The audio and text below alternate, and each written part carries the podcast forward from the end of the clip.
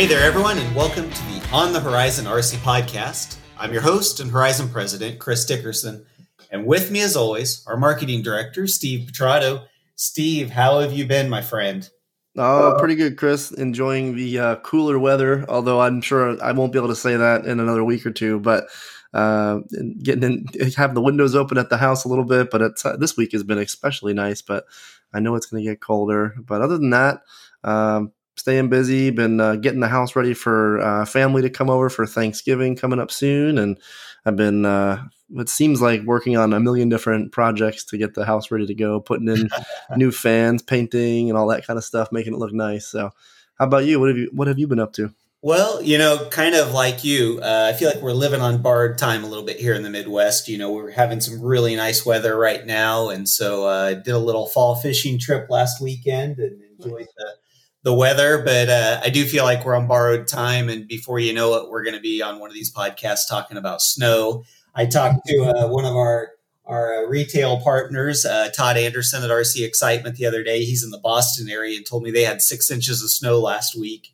And it made me glad I'm not in the Boston area. But, you know, we're definitely at that time of year in a lot of the country, you know, with the exception of like, you know, the surface guys that are out in Southern California. They always remind us this time of year that it's, you know, still 90 degrees where they are. So yeah, still wearing shorts to the office. Exactly.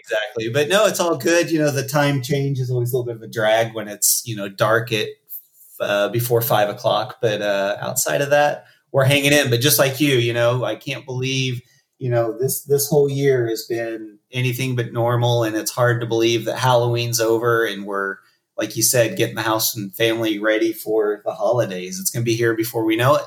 Yeah. A couple more, 3 more weeks, right? And it's crazy. So did you catch anything good on the fishing trip, or was it just a relaxing time? We did okay. I don't think we set any lake records. Let's just say that. But, you know, it was nice to get out. I went with my dad and my son, and we were able to, my brother and his family, and, you know, kind of a guys fishing weekend. So it's a little bit more of just the being out than setting a lake record, but we did okay. We did okay.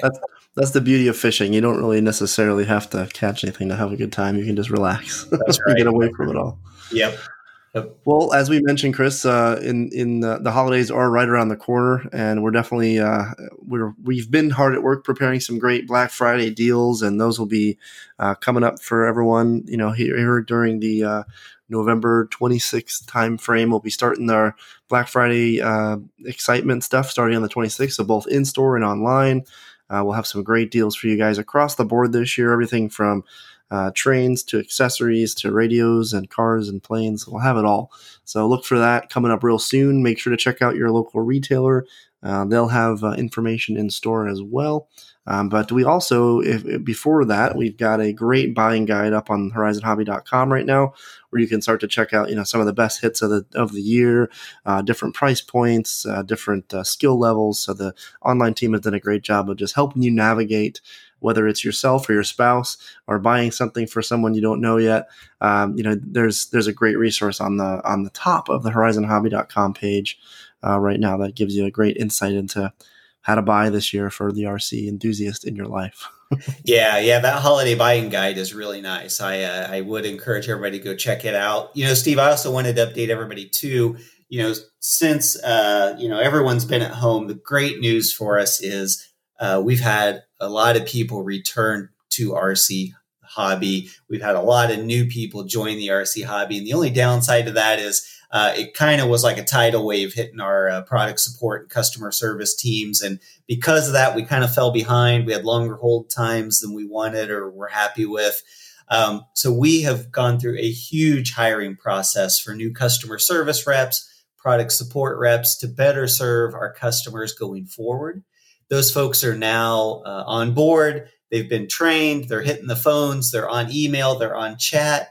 And we really expect these additional resources to help reduce call times, our backlog request. As we get into the holidays, our goal is to be able to take care of you as we get into this. I also wanted to mention to everybody that we've also increased our service hours for everybody too. So what we've done effective now is we have digital support now 7 days a week, and that's 8 a.m.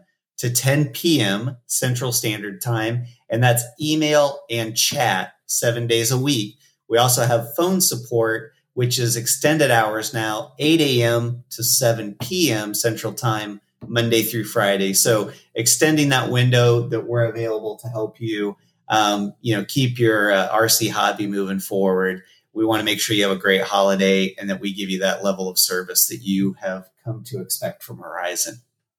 Yeah, that's really great. I'm pretty excited about the email and chat service being open that late. And I know the chat is new for us as a company to some degree and for our customers. But guys, if you're the kind of guy that just wants to, if you're at the computer and you're like, man, I just can't figure this out, shoot us the chat. It's sometimes very quickly to you'll get an answer and you can chat back and forth with someone.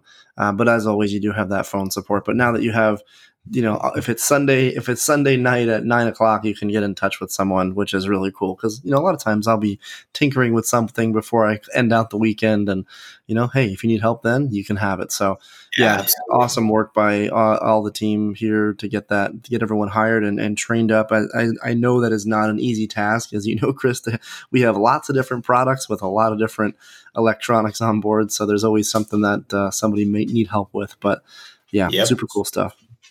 Well, moving on, wouldn't be a Horizon podcast without new announcements. So you always got to put that. I always got to say that. But right. We've always had a good announcements this year. We're starting to end the year, so things are either really exciting or each week is kind of varying in how many items we have. But I've kind of compiled everything, so I'll just go down the list. So Losi recently released the Mini B, which is a 1/16 buggy, very similar to their buggies of the 22 size, 10 scale size. This is based on the Mini T platform, so a really nice buggy version of that. So it's been pretty popular. Not quite yet available, just announced. There's even 3 colors of that, if I remember correctly. We also have the Arrma Mojave EXB roller, so that's going to be packed with all of those awesome. Awesome upgrades that Arrma has come out with. So the diffs and the additional strength additions to the chassis. So definitely check that, especially for the guy that wants to build their own power system. The roller is of course sans electronics. So check that out. And then one of my more exciting announcements on my side of the house is the NX series radios. So the Spektrum has dropped the next generation in radio systems for us, and we're really, really super excited about it. These radios are really we've taken what we had in the DX platform and brought it to kind of the 2020 and beyond generation. So we've got color screens on board. They still operate with the standard Spektrum programming language. So you'll still have that roller. They're not touchscreen like the iX series, but they give you the ability to program the same way. And they have like full programmable color. So you can change the color of the buttons and the words and the different alerts. We've also added a nice ticker tape, what we call, on the bottom screen so that you can run all your telemetry down there. So that's pretty exciting. So Steve, with that, because again, these are the first NX series radios, right? So just for folks so what I'm hearing is you're going to get a lot of this new generation technology that's in the iX series, but I believe these are a little more affordable. For the most part.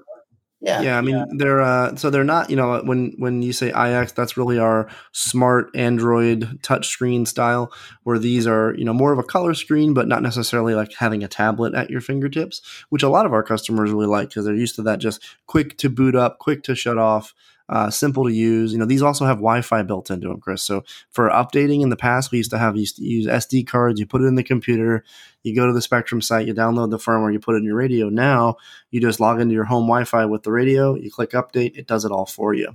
Nice. So that's a really nice feature. Saves a ton of time. And I can't believe how often I see someone at the field with a really out-of-date radio. And while I get it, if it works, if it's not broke, don't fix it. But we do all kind of updates to these radios, including on the DX series. So if you haven't updated your radio in a while, here's my public service announcement. Go do it. But also now with the NX series, it will be much easier. And on top of that, we've preloaded these radios with all the model setup files. So if you've bought a bind and fly model in the last, I don't know, 7-8 years, you're probably going to see that model file on the radio already, and you can just go into the folder and download it right into your, or import it right into your model file. So if you have an old MCPX from Blade or an old eFlight PT17, it's going to be in there, and the model file is already set up for you. So again, all about saving time, making it easier for the customer. So pretty cool stuff there. And amongst other things, there's a lot of great videos out there. We have a 6, an 8, and a 10 channel version currently on the NX series. The DX series will be slowly going away and phasing out, but fear not, we will have the full, we'll be supporting these radios for years to come from a service standpoint. So don't worry about that. We'll even be doing updates on the DX series platform from a firmware standpoint. So if you've got a DX radio, now's the time to think about, you know, upgrading to the new gen stuff. But if you've got one, you're not ready, or you just bought one, it's a great radio still, and keep it on. So pretty exciting stuff there from the guys at Spektrum.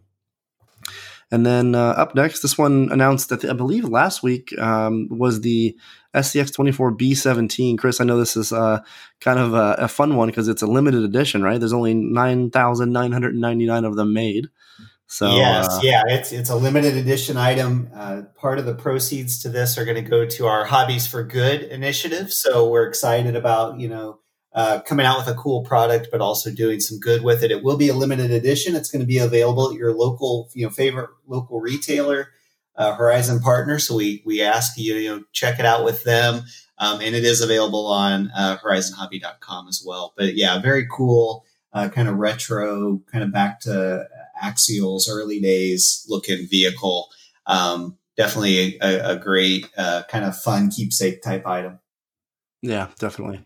And then new this week, as of today, actually, we Arrma released the new V5 platform. So for their 6S models, so you'll have a the Notorious, the Typhon, the Mojave, the Kraton, all upgraded with Spektrum Smart Electronics, as well as the SLT radio. So it'll have our dual protocol SR315 receiver on board with the SLT radio. So you're going to have an excellent radio system there that's ready to be upgraded to Spektrum without having to change out the receiver. So that's a really nice feature there. So all those will come with that. And of course, our Spektrum Smart Electronics on board. So just kind of bringing those. And there's a few other, I would say, quality improvements, just like, you know, the Ford F-150 changes from year to year, just like the Arrma vehicles change and improve over each year. Again, all those components for the new V5s will carry over to the V4. So if you've got a V4 and you want to upgrade it, you can totally do that. But if you're looking to get into a 6S Arrma platform, these are all new for this year, and they'll be out fairly soon. So make sure to check those out at your local retailer and, of course, horizonhobby.com. Wow, you definitely the product development and marketing teams brought it this time with a lot of new releases that are going to be here for the holidays and winter season. So that's good stuff.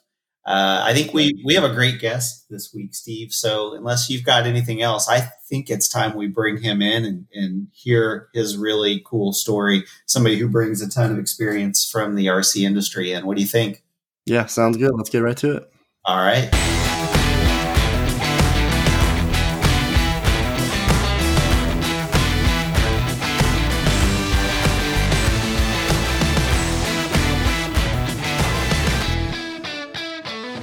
Okay, today we have a very exciting guest joining the podcast. We always talk about how important the RC community is, and our guest today is a truly impactful individual in this RC community for many years now.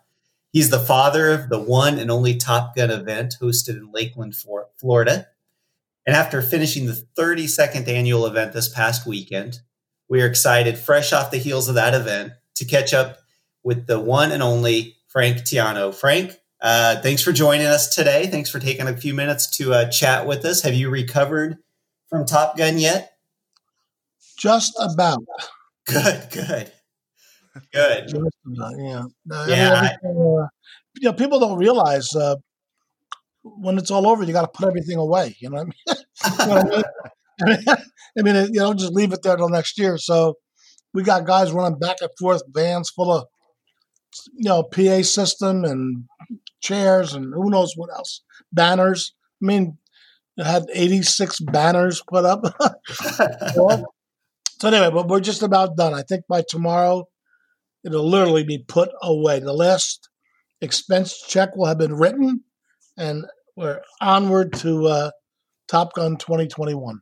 Wow, that's great. You are right, though, and I know with some of our events, I think people head home, when the weekend's over, and they kind of put it back in the back of their mind and say, wow, that was fun. And there's a lot of work to setting up these events and taking them down. I think, it's a lot. So, and once you, like you said, when you get that last expense check written, then it's really finished for the year, right? So, yep. Well, good. Well, maybe, Frank, I gave a little bit of an introduction of you there, but maybe we'll get started off hearing a little bit about you. Maybe can you tell our audience, how long you've been in the RC industry, a brief history about yourself, and, what you've been involved with over the years?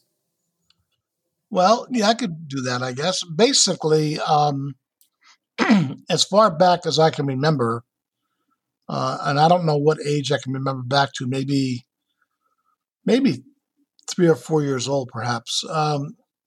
For whatever reason, I liked airplanes. My father was a nightclub owner and did not have a lot of time to spend taking care of my, hobbies, or call it. It was always working, but somehow he realized that with whatever toys I got for Christmas, maybe I always gravitated towards anything that had wings. And I remember every little slide the wing into the fuselage kind of rubber powered stick model you could buy, I would have.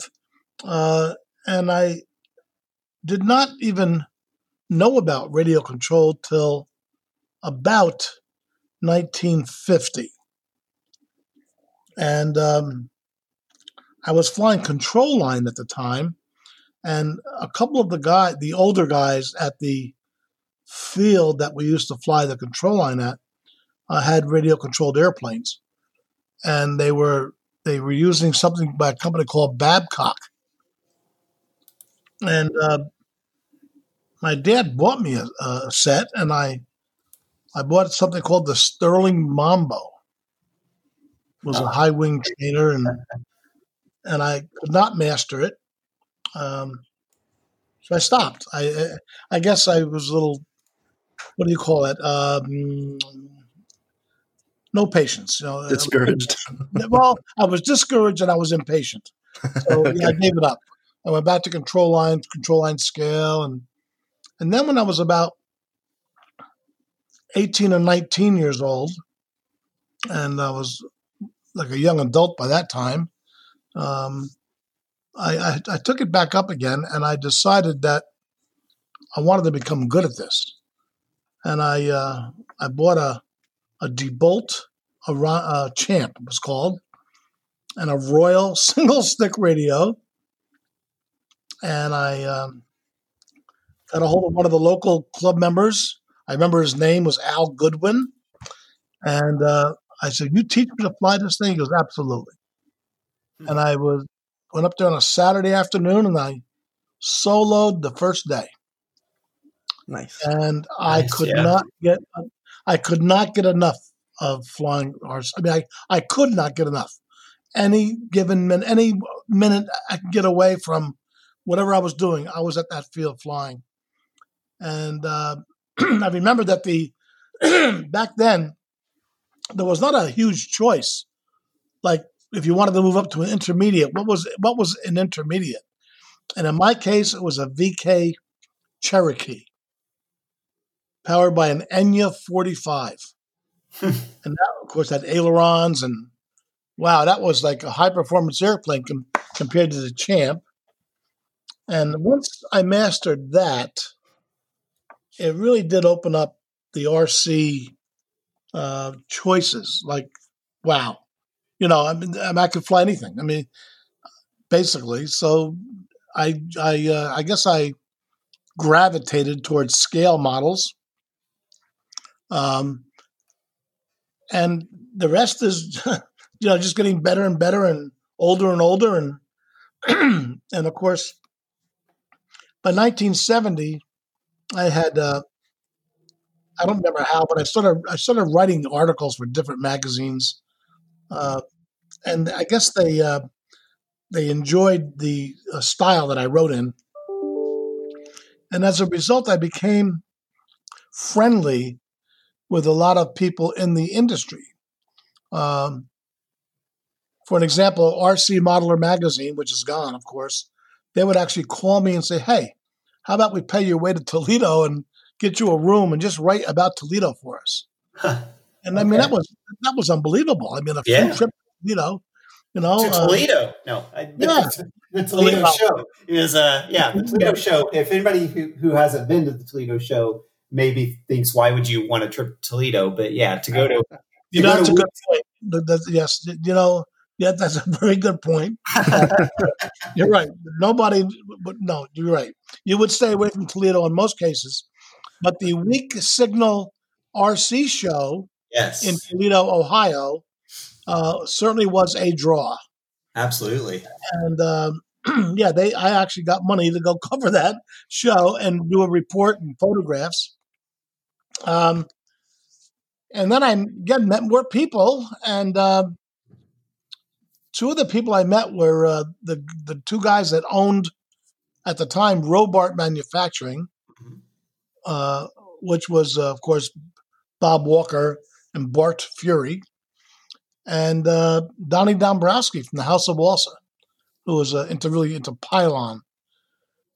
Anyway, and we were there talking one day, and I said, you know, I was in the car business by that time, and I said, you know what, I would not mind getting rid of this car business gig, and I would like to find something to do in the hobby business where I can make a living, which of course would be impossible to do today, by the way, as you know. Yes. I mean, really. Anyway, and I had this idea. I had heard about this Eastman Kodak product of glue, instant glue. And, of course, nobody else at that particular time was doing anything about that until a few months later, and something came out called Hot Stuff. Mm. And we found out what Hot Stuff was and found out why it was called Hot Stuff. And we pursued that and came up with Zap. And Zap was introduced and started to grow and grow and grow and grow. And it allowed me to become more well-known and meet a lot more people.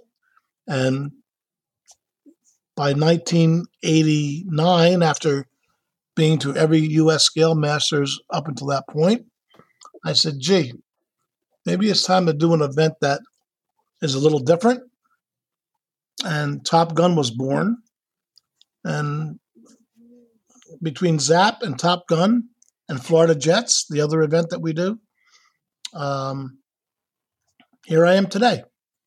Very cool. Yeah, I don't think a lot of people realize, you know, someone like yourself, you've been in the industry for really your whole life in theory. I mean, and starting off after the car business, I guess, but and what it kind of takes to get to where you're at, and where this type of event where it's so popular now, and how you get there. And I wanted to kind of jump into that. You know, this past weekend, the event went on, and I saw a ton of coverage from various attendees, Ali and some other folks as well. Was this year for the event especially difficult, or do you think it went off pretty smoothly, all things considered? Well, the parts of the event that were difficult to orchestrate hopefully would not have been noticed by anyone there, hopefully. For example, getting ahead of myself. We have a pretty good sized budget. We have a total of 15 judges and a scorekeeper, and they all get paid. I'm telling you this for a reason, which you'll become apparent in a minute. So we don't have any volunteers, not one. Every single person that helps in any manner at Top Gun gets a check. That being said, here we are 2 weeks before the event, and four different judges who come from out of town get a hold of me and say, oh, I can't make it. Wow. That was, I mean, you don't exactly have, I don't have a pool. I mean, I don't have like, Yeah, these judges, I'm sure, are hard to come by. They're very knowledgeable and talented at what they do. They're not just the average guy on the street, right? Yeah. Plus, if I did have a pool, what's the chances of a guy, I can get off? You know, the event runs Wednesday through Sunday. So a guy's got to get 3-4 days of vacation. He's got to get an airline ticket or drive. So I was sick. But I was fortunate enough there were a couple of guys not too far away who said, I can get the time off and I will help you out. So that was one hurdle, so to speak. Other than that, I don't think any of the participants, the pilots, nor the spectators, would have noticed anything off. I don't think. If there is, I don't know about it. Well, that's good. Yeah, very good. We always want the spectators to feel like it's the standard event. Sure, there's other safety precautions, I'm sure, put in. We had one huge ace for us. Because there were so many guys, again, I'm getting ahead of myself. Normally, Top Gun has about 165 entries. Now, not 165 pilots, because some guys fly more than one class. So, but 165 entries. But because of the virus thing, every single European, South American, Asian participant did not come. Mm, and right. That totaled 45 pilots and therefore about 70 entries. Wow. So, and many of those pilots are world-class performers as well. So now I've lost my halftime show. We do a lunch break radio control show with some, for lack of a better word, some acts that maybe people haven't seen before, you know? Right. But we had an ace in the hole, so to speak. And that was a guy, you might even heard of the guy. His name is Ali Mashinchi. I've heard that name before. It sounds familiar, yeah. He flew 5 different airplanes. one of them being my World War I Fokker D7. Nice. Which is really a 3D airplane disguised as a biplane. It's got a 100cc twin in it. Nobody knows. It sounds like a dragster. And I said, here, fly this. Well, the people were on their feet. I mean, look, I couldn't believe this. Black Fokker D7. But then he flew that, and he flew a glider, and they flew. Oh, did you know that Horizon has this new thing called the OV-10? Yep. Yeah. Wow. Yeah. What a job you did with that. Anyway, so what we did was we'd have a guy fly, then alley, a guy fly, then alley, a guy fly, and then alley, a guy fly, and then alley would close the show. So we got, nobody knew, because the spectators don't know who's flying. They don't listen to the actor. I mean, but it was Ali. So thank goodness. I mean, he saved our butt in that respect. Yeah. So other than that, I mean, so some of the guys realized that the air show might have been light in pilot participation, but it wasn't light in aircraft participation. See? Sure. Yeah, so anyway, everything else went off well. Well, good. Well, yeah. And again, for anybody who's listening that doesn't know, Ali is, first of all, is a phenomenal pilot, and I think could fly about any. If it'll fly, he can fly it, and probably can fly some things that maybe aren't even meant to fly. But he's also a Horizon employee, so we're a little biased towards Ali as just an awesome person. But I'm glad he was able to help be your ace in the hole there for Top Gun. That's pretty cool. So glad it was able to. It sounds like you improvised really well. Maybe, Frank, for people who aren't aware, maybe you could kind of give us a breakdown of kind of how Top Gun works. How do pilots get involved with that, and what's the goal, for an event like Top Gun? Okay, well, the goals are very simple. I'll start backwards. If I speak. The goal, especially the last 10 or 12 years, the goal is to keep radio-controlled aero modeling alive. One of the goals was to introduce young people into competition, the sport, the hobby, call it what you want. It has not worked well, though. I have to say that. Kids have other interests, and it's unfortunate. But that was the goal. To participate, you don't just show up. I mean, you have to be invited. But the invitation process is simple. All you have to do is call me or email and say, hey, I've seen what's going on. I think I'm qualified to fly with those guys. Here's a picture of my airplane. What do you think? And I think we only turned down one guy in 20 years. I mean, and it only causes airplane. I think he built it with a knife and fork. It was terrible. Anyway, so we invite them. And then the following year, there are more people that want to come, and we go through all the scores, and we look to see, did a guy make an effort to fly all four rounds, or did he have trouble the first round and he quit or whatever? And that's one of the things we use to determine who comes back the second year and the third year and so on and so forth.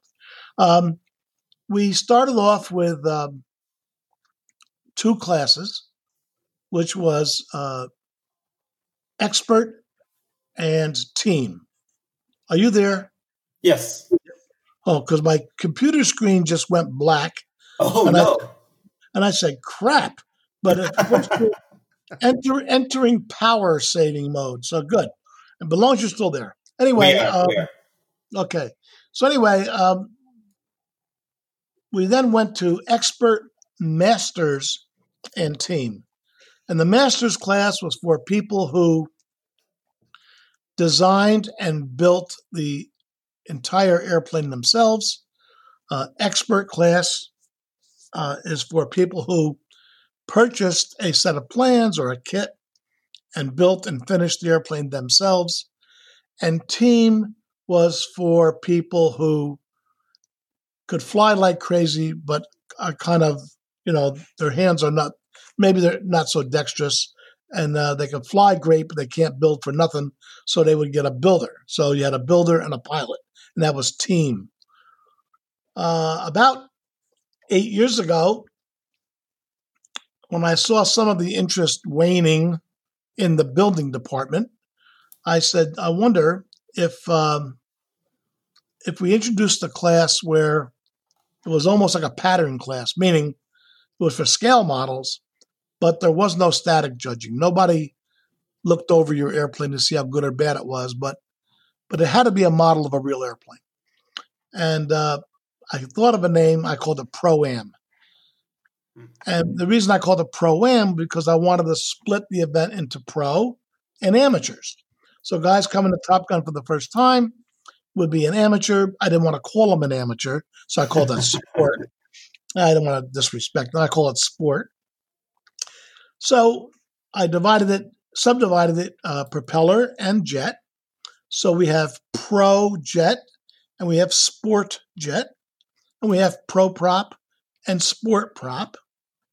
And that went over very, very well. In fact, as less and less people remained in the hobby, whether through age or death, and our expert class dwindled from 35 guys down to 16 or 17, and the master's class dwindled from 12 or 15 down to 8 or 7. The Pro-Am class blew up like to the point I didn't know where I was going to fly everybody. The Pro-Am class went to like 45 guys in Pro Prop, 15 or 18 in Pro Jet. I mean Sport Jet, and 10 or 12. That's potential spam. Let me get rid of that. Okay. The bigger of the two classes was always the pro, the amateur or sport part. So they'd be double what the pro is. But all of a sudden, guys had a reason for coming, even if they couldn't build. And it worked out well. And that saved Top Gun big time. Awesome. So what? So the guys are coming there each year. They're building some of the most amazing scale aircraft in the world.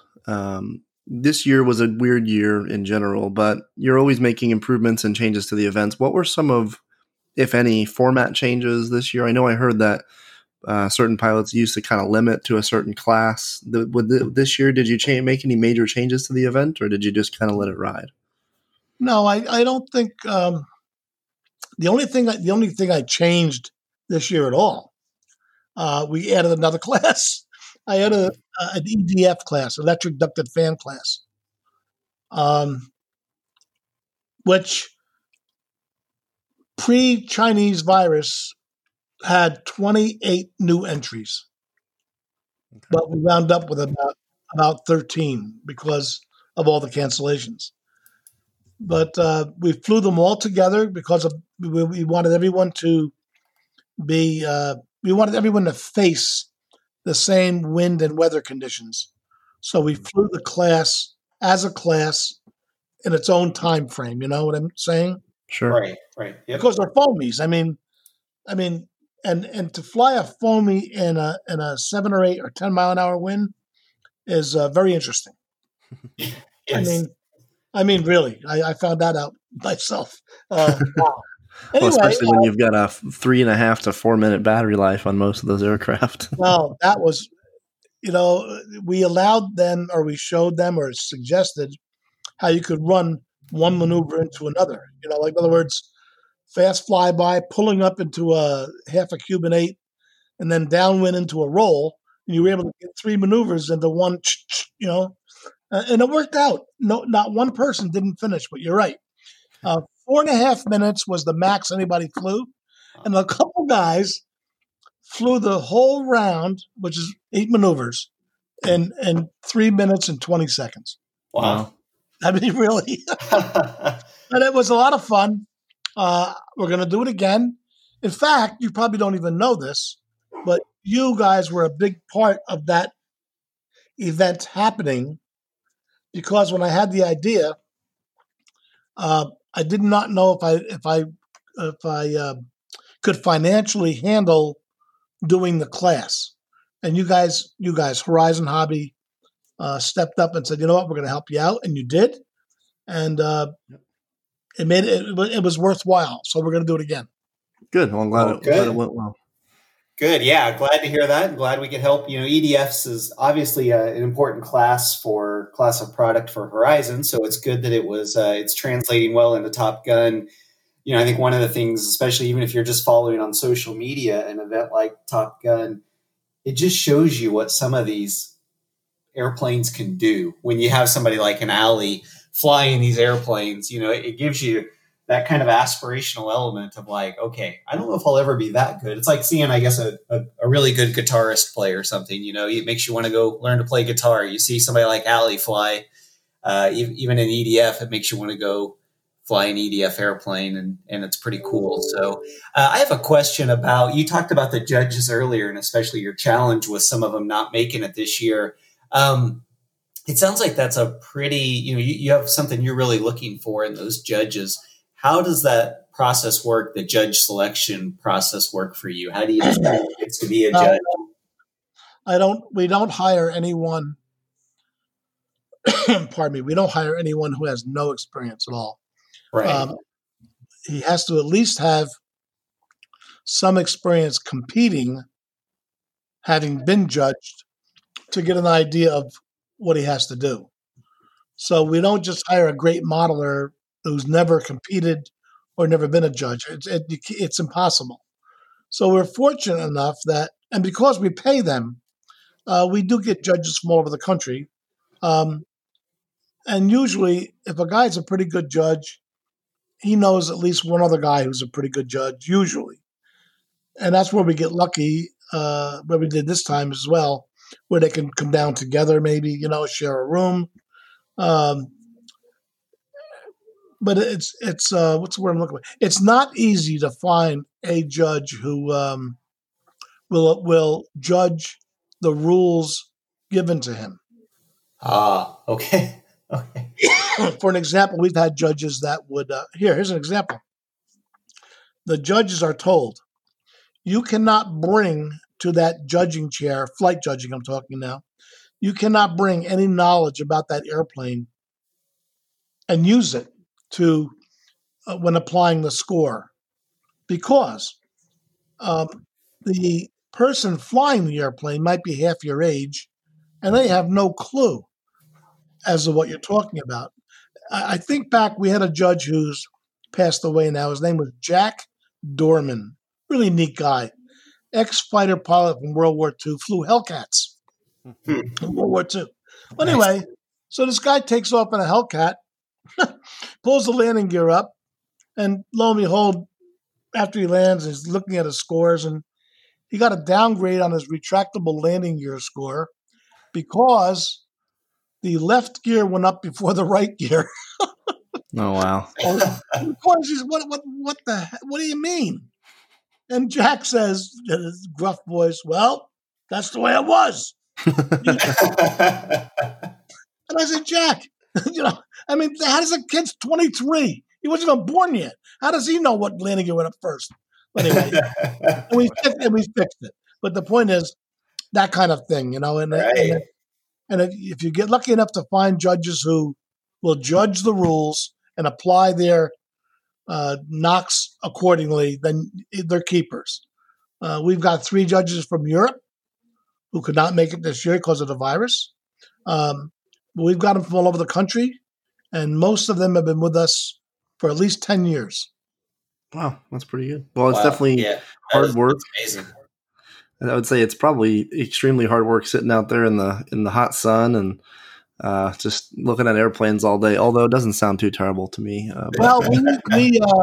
We built them about 25 years ago. We built them all. Huge cabana shade things above their head, so they don't sit.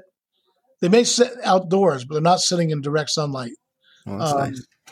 And it is nice. Nice. And we put a cooler full of iced water and beverages between their chairs, so we make that as comfortable as we can for them. Very nice. Very cool.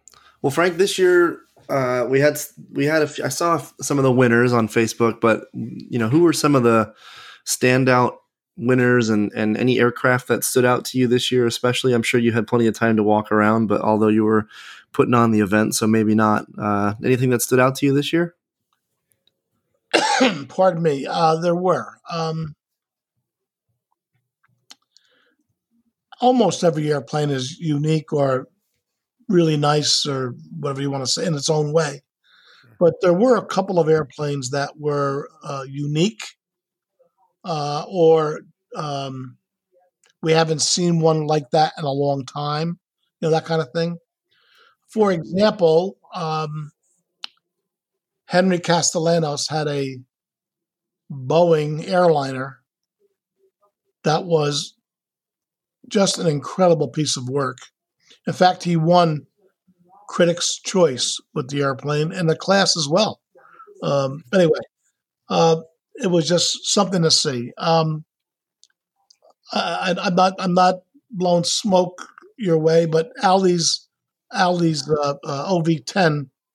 I mean, everybody stopped to watch that thing fly, probably because of its size and because of the unique way he flies. He has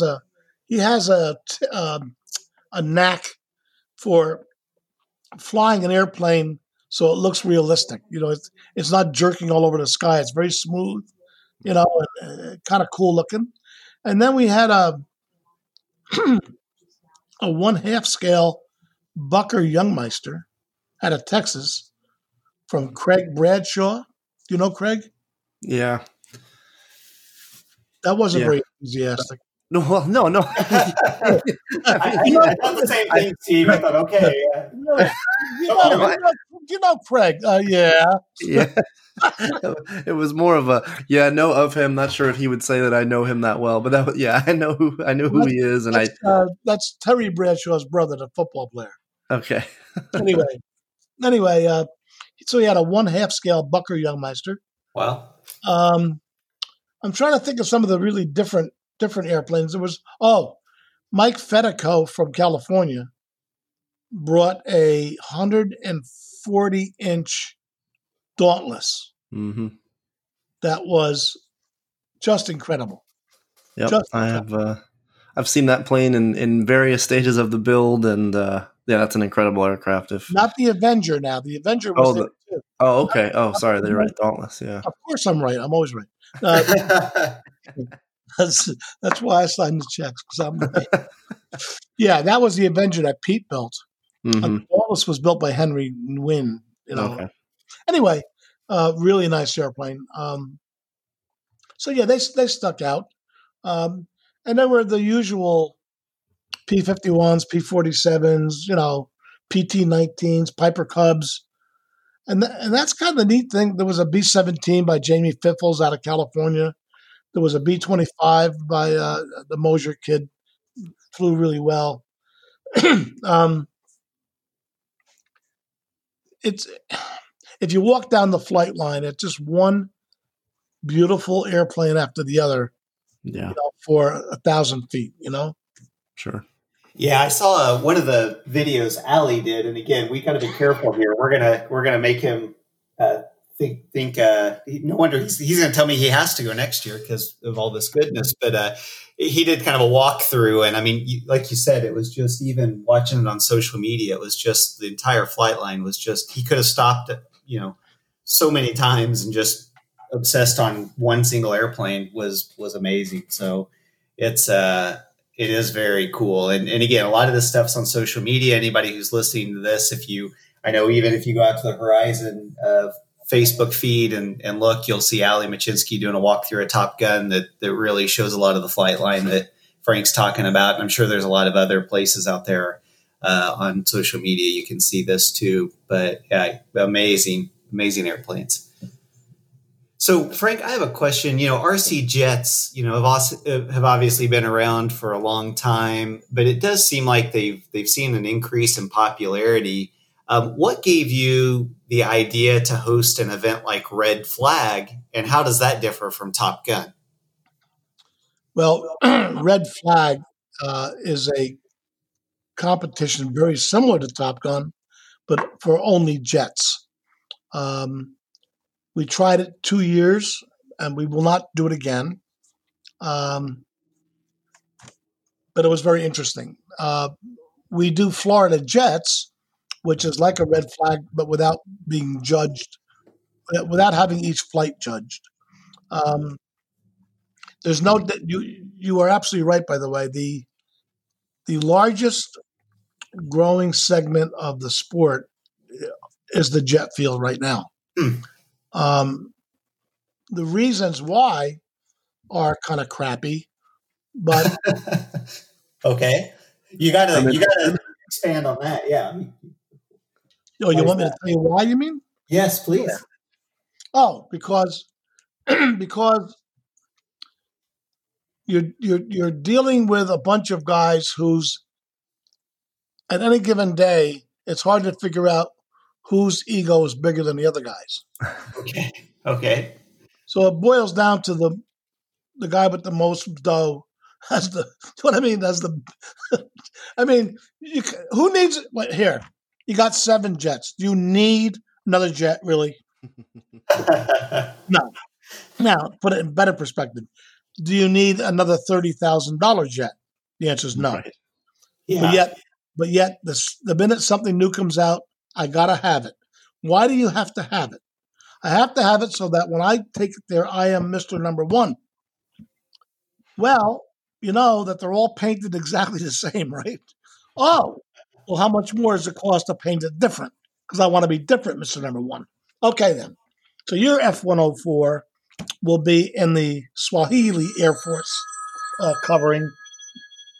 Anyway. And yours will be the RAF, and yours will be the German Air Force, and blah, blah, blah, blah, blah. But that's what it is. Those guys are, and this is not a put down, that group of guys are mostly affluent. Gotcha. And people that are in the hobby or in the sport and can fly, where's the last challenge? What is the last challenge? Is it free flight rubber bands? No. Is it you control combat? Maybe. Or is it maybe a 200-mile-an-hour jet? Right. Yeah. There it is. Yeah. Gotcha. Well, it's, yeah, it's the truth. I mean, it's so that's the story. Yeah. I think oh, go ahead, Chris. I was going to say, I think that probably secures me in the EDF class for life then. So anyway, go ahead, Steve. Yeah, I mean, it's funny you said the ego thing, Frank. We see that in various stages of the RC industry in general, but maybe not to that level. I don't believe that.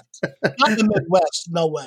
I think it's any hobby, Steve. You and I usually, look at, we both ride motorcycles. It's the same thing, there you go. Exactly. It's the same thing, exactly. So anybody that has, like you said, if you're in the hobby long enough, if you've got a little bit of money, sometimes if you don't have money, you find it when you're passionate about something. So we're probably no different with our hobby than anything else anybody likes. It's the guy who spends, whatever, thousands of dollars on a set of golf clubs and shoots 110, it's all that sort of craziness. Yeah. Yeah, but he dresses nice. See? That's right. And he drinks the best scotch in the bar. So. That's right. And yeah, he had some really nice shots on the back. If you happen to catch him in the bar, in the clubhouse, you don't know how bad he plays, do you? That's right. He looks like a good golfer. So anyway. That's right. So Frank, how how tied are you? Well, you do these events at Paradise Field, correct? And that's the same facility as the Sun and Fun event for full scale aircraft, right? Well, sort of, kind of. It's the same facility because of Lakeland Airport. Yeah. But no, I do not fly from the area that they fly from. Oh, okay, I gotcha. They fly from two major taxiways and a major runway. Gotcha. They fly from runway 927, which is I think 14,000-foot runway. Mm-hmm. Amazon moved in here just last year, so their 7.6s and 7.3s are all flying out of here, and that's where Sun and Fun uses that, and they use the adjacent taxiways for some of the light aircraft. If you looked at a big rectangle being Lakeland Airport property, we would be at the bottom of the rectangle south. And the airport moved us from where we used to be to get us out of the sprawl of Sun and Fun. Okay. And they put in a blacktop runway for us because they inconvenienced us by moving us. And that sounds kind of corny, but let me tell you something. Top Gun and Florida Jets are Lakeland, Florida's second and third largest, spectator event? Revenue makers other than Sun. Wow. Yeah, Sun and Fun's huge. I mean, nobody comes even near them. Right. But Sun and Fun out of the picture, and Top Gun and Florida Jets are there. Wow. Like a couple thousand hotel rooms. Florida Jets is a funny thing. Florida Jets, on Sunday morning when most guys leave, there are two gas stations near the airport that they stop and fill up with. Both of those stations have their tanks topped off on Friday or Saturday, and they are run out of gas. Wow. That's pretty impressive. Yeah. I mean, and it's like almost a joke. You know, I mean, it's almost a joke. Yeah. I mean, there's no gas left. Just from the guys, you know, loading up these 40-gallon trucks, you know, unbelievable. Anyway, yeah. Well, you got 150 guys all driving these trucks with 30 to 40-gallon gas tanks. So, yeah, towing trailers and want to get the heck out of there. Yeah. Yep. So anyway, what's sort of your spectator count then? If it's that level of event for that area, I mean, are we talking, obviously this year may have been different, but for Florida Jets, are you talking several thousand, or what's sort of the revenue driver there for the city? Florida Jets is in March. So we still have what we call the snowbirds. Yeah. So Florida Jets runs Wednesday, Thursday, Friday, and Saturday. And people work, of course, too. But anyway, a typical crowd on a Wednesday might be 700 or 800 people. On Thursday, might be 1,200 or 1,300. On Friday, maybe 1,500 to 1,800. On Saturday, 3,000 or 4,000. And it runs pretty much that same way for Top Gun, except that Top Gun finishes on Sunday, but we rarely get more than 200 or 300 people on Sunday because it's kind of a churchy town, you know, families and they don't seem to go out for events on Sunday and never have. So other than football. So I don't know what to say about that. But anyway. Okay. Well, Steve, or I guess Frank, you've mentioned, you know, you've obviously been in the industry for quite a while now. You know, what sort of things do you think are changing, and what are the keys to success for the RC industry here? What do we need to do to keep it great? Well, you're going to probably hang up on me now. Nope, it's all right. It's all right. I wrote a thesis and gave it to the radio controlled. What do they call it? The Radio RC Association. I forgot. Hobby Association of America. Okay. 15 years ago, and I hate to say it, but my predictions are coming out right. Here's what's happening. People that build and fly model aircraft, as they get older and stop doing it, there is not the same number of people that are young taking their place. So, for an example, if today, nationwide, 173 guys become 80 years old and can't do it anymore, there's not 183 youngsters taking their place. Okay. For a number of reasons, and I'm not trying to be a clown here or being funny, but the number of reasons. The primary reason is the way the kids are perhaps raised. You have a two-income family. You have a husband and wife both working. As a result of that, it is easy to say to the kid, "Don't do me a favor, go to the mall, get out of here, leave me alone. I've been working all week. I need a few hours to myself." It happens. Maybe you don't want to hear it, but it happens. Mm-hmm. So those kids gravitate towards the phone because everything they need in life is in that phone. Right. They generally don't want to do sports anymore. If they do sports, they want to win a trophy like everybody else, even if they're terrible. So all those things. So the kids don't have this desire for modeling, and they don't have the patience, and they probably don't have the guidance to do it. So if you don't have the guidance and you don't have your dad's not doing it, so you can't look at him and say, "I want to do what you're doing, Dad." You can't do that. They don't do it. They do other things, primarily the phone. Well, it's not. Let me tell you, it's heartbreaking. It really is. It's heartbreaking. Anyway, I see it all the time. I mean. We had a lady bring her nephew out to the fields. She told the kid, said to her, I can't wait to go out there and see everything.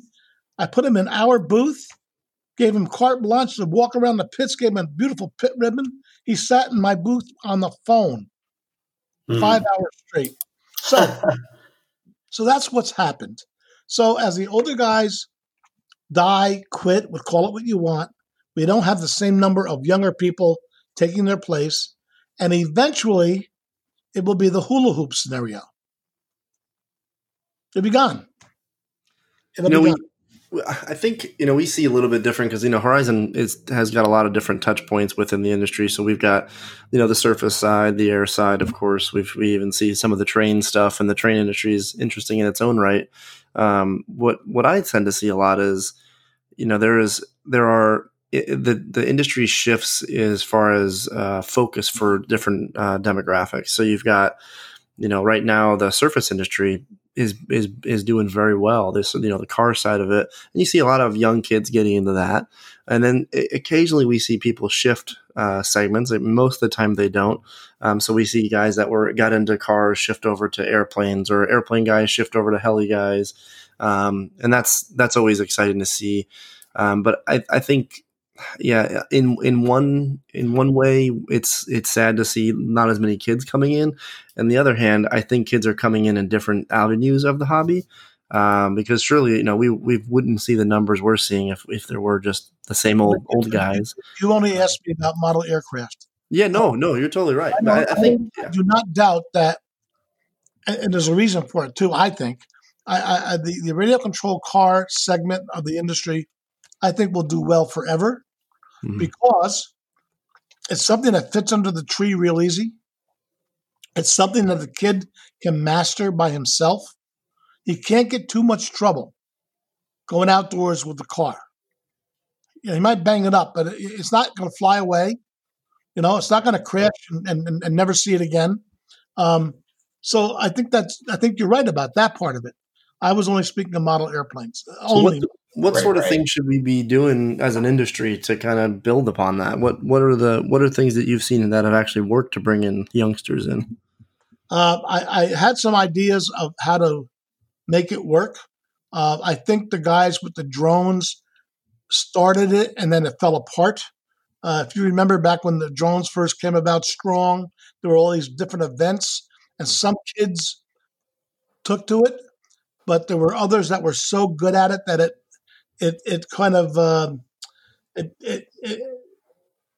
it made the other kids give up because they could never become that good. So that went away, unfortunately. I truly believe that and I'm too old to do it, but if I were younger, I would try a national challenge. I would try a national aero challenge. And that would be an event for model aircraft for different age groups, maybe, starting at 9 years old and maxing out at 16 years old, perhaps, where the spoils were something to brag about. If you won, you really got something cool, and would maybe entice the ones who didn't do so good to come back next year and do better. And I think that would work because it's a challenge. And I think that once the young people, the young boys, or maybe girls too, saw or felt how challenging it can be to do well with a model aircraft and how rewarding it can be, I think that's all it's going to take. Mm-hmm. Forget building. Forget it. Just forget building. That can be if it takes, and the kid likes it. After a while, he's going to want something nobody else has, and the only way to do that is to build something. But for the time being, give him a choice of what he can buy already tricked out with markings and colors, and put the battery in it and go fly or learn how to fly, whatever the case might be. That's what I think. I tried to do it, but I could not get any support. I tried 3 years ago to do Son of a Gun. That's what I called it, Son of a Gun. I like it. And but I could not get not even one hobby, manufacturer, dealer, distributor, magazine, not one to help me. And they didn't care. Maybe they care now, but 3 years ago, they did not care. Don't need that. well, you know what? I don't know. So that's what I think. All right. Well, that's good. For someone who's been in the industry a long time, your perspective is pretty good. So I appreciate that. Well, I'm wrong a lot, you know. Well, it's okay. You've got the experience to back it up. That's true. Well, you know, Frank, I do want to, we're kind of running up to the end of the time here, but I did want to, one of the things Steve and I like to do when we're talking to folks is give you a chance to talk about anything you want to talk about or promote or anything you want to just cover, kind of an open mic, if you will. So, you know, if there's anything, you know, anybody who's listening to this podcast, you'd want them to be aware of, or maybe it's, I think you mentioned, you know, you got some events coming up here after the first of the year, anything you want to make folks aware of, you know, we'll just say the mic is yours and, feel free to cover whatever you'd like. That's very nice of you. I really don't have much. Florida Jets, which is a get together, if you will. It's not a competition, although we do give out some really nice awards for prettiest this and best that. But Florida Jets is coming up March 17th through the 21st of 2021. And then Top Gun is April 28th through May 2nd, 2021. If anybody would like to try Top Gun, you can simply email me, frank@franktiano.com. Real simple, my name, like John@JohnSmith. So that's real easy. For Florida Jets, we normally, on my website, franktiano.com, we have a registration form you can fill out there and email it in or put it in the mail, whatever you like. Florida Jets is, if you've never been to a jet event, it is probably one of the premier jet events in the world. We get 25 or 30 different vendors showing off their stuff. And it's nonstop flying from 8:30 in the morning to dark. And we get anywhere from 150 to 180 pilots. So it's interesting. Yeah. And it's a lot of fun. Yeah. You know, it really is. The camaraderie is great. Rarely do you see anybody bickering about anything. Well, sometimes guys bitch about Ali flying too much, but they can't take a joke anyway. So, that's it. That's all I do is those two events. I do have a company called Zap Glue. Yes. But I'm not going to be shallow and ask everybody to buy my glue. I'm not going to do that. So, but if you come to Florida Jets, you will probably get some Zap Glue. I know that. Oh, in your pilot swag bag. There you go. Yes. So that's a way to promote it without actually hitting it on the nose. Come to Florida Jets and get some Zap Glue. Drive down. That's all. Yeah. Anyway, yeah. I got to tell you, I think this thing was pretty cool. By the way, you guys. I mean. Oh well, thank you. Yeah, it's meant to be fun. You know, I think you are exactly what we're trying to get across with this podcast, Frank, is there are such interesting people. And, you know, you and I have never met before today. And I'm going to fix that because I'm going to come to Florida Jets or Top Gun because, first of all, they're in Florida when it's so cold in Illinois. So I don't know how I've never gotten on their list. Steve never invites me to these things.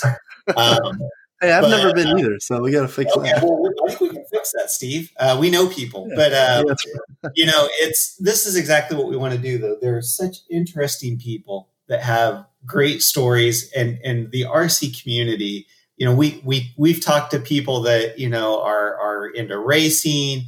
You know, we've talked to professional race car drivers, monster truck drivers. You know, people like you that have just been immersed in this industry, and they're such just cool people. And what you do with your events is you bring those people together to share their passion.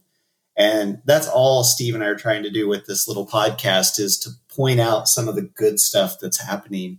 And, you know, if somebody's thought about going to Florida Jets or Top Gun in the past, hopefully, you know, here in our little conversation today, we'll push them over the edge and they'll go ahead and get it scheduled on their calendar for next year. and make it there. Pardon me. I think that if anyone were to, I think it would be a service if any one modeler would bring along a youngster to some event during the year for 2021. You know, if only 10% of those kids that went and saw it said, wow, I would like to try that. There's a step in the right direction. Yeah, absolutely. Absolutely. You're right, because it is still, and especially like you said, a jet event or something like that. It's amazing. You can't even describe it. I'm trying to think of a way to describe it for somebody, and you can't. All I can do is just agree with you and say, take a friend, take a youngster, take them both, because it's amazing to watch in person. And like you mentioned before, there's a lot of ways to work your way up to that too, whether it be historical subject matter, a warbird, or an EDF jet, which still looks cool, but isn't $30,000.